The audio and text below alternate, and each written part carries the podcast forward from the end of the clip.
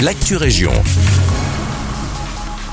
Bonjour à tous, ici Guillaume à Genappe. Le centre d'accueil ouvre ses portes ce jeudi 15 décembre. Situé dans l'ancienne résidence du Lotier, il accueillera des demandeurs d'asile.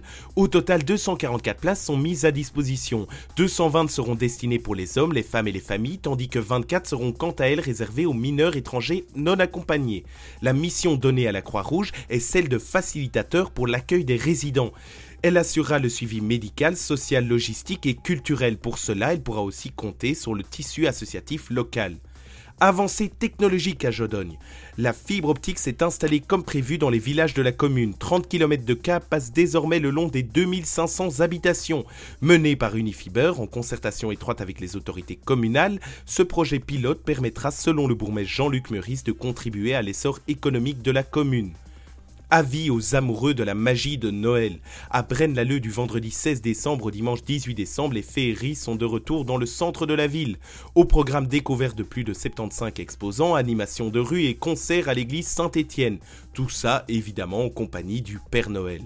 Toutes les informations relatives aux activités sont disponibles sur le site officiel de la commune à Wavre. Visite un peu particulière. Le 18 décembre prochain, l'emblématique camion de Noël Coca-Cola passera par la capitale du Brabant wallon. De 15h à 21h, les habitants pourront le découvrir au marché de Noël. À l'intérieur, une rencontre avec le Père Noël et l'écriture personnalisée d'une carte de vœux pour ses proches seront possibles. Mais le passage du camion Coca-Cola est aussi l'occasion d'un appel à la solidarité pour la marque. De fait, un concours national est organisé via l'application Coca-Cola. À gagner un délicieux repas de Noël à la maison. Chaque participation se traduisant aussi par un soutien aux banques alimentaires. Un beau geste à saluer à Waterloo Information gastronomique. Du 1er au 25 juin 2023, le ciel du Lion de Waterloo sera le nouveau décor de l'événement Diner in the Sky. Propulsé dans le ciel, l'expérience culinaire est à couper le souffle.